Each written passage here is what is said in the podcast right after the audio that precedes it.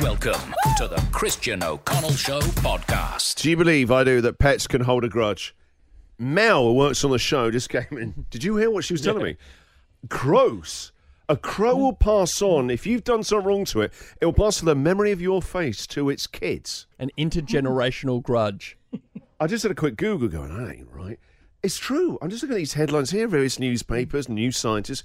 Grudge holding crows pass on their anger to family and friends. And not just that, they will discuss it with the birds. They're working in gangs, guys, these crows. Be careful. I need to get into this more after the show, actually, and, uh, to get into that. Well, you told us recently you're looking for something in your will to pass on to your daughters. Do you give away your grudges? Oh, that's a great one. That little short list I've got of people that have angered me. Uh, all right, so this one, let's go to the lines. 9414 1043. Richard, good morning. Hey, good morning, guys. How you going? Uh, we're good, Richard. So, pet with a grudge.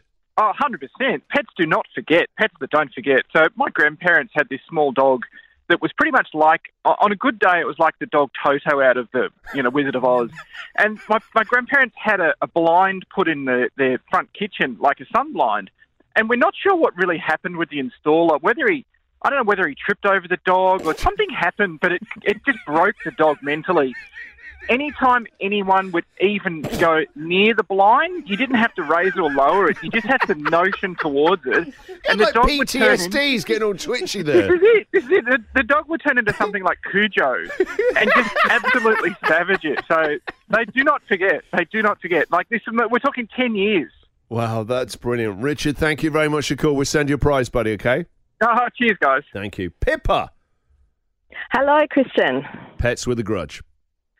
My 13 year old Labrador, Charlie, has held a grudge against my father for 13 years.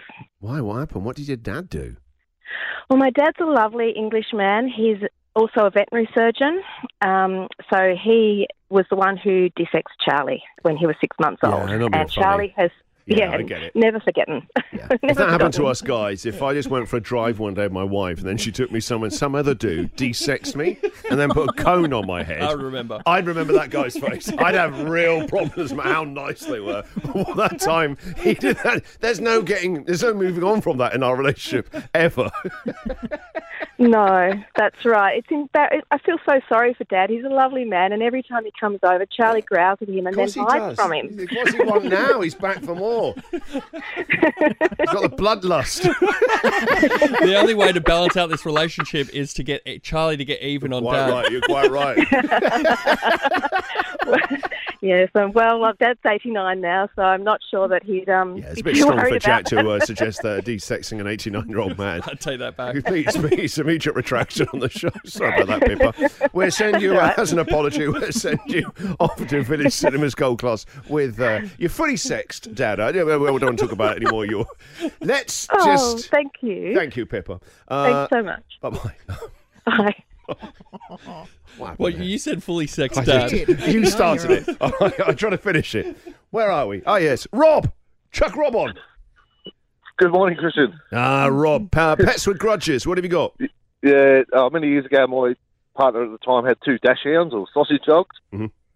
And the first day, I turned up and, you know, she's still getting ready. Got to say hello to Pebbles and Bam Bam. So on the bench was a packet of Schmacko treat. Yep. There was only one left. And then Uh-oh. I was going to give them half each, and then it, the Pebbles woofed the whole thing out of my hand.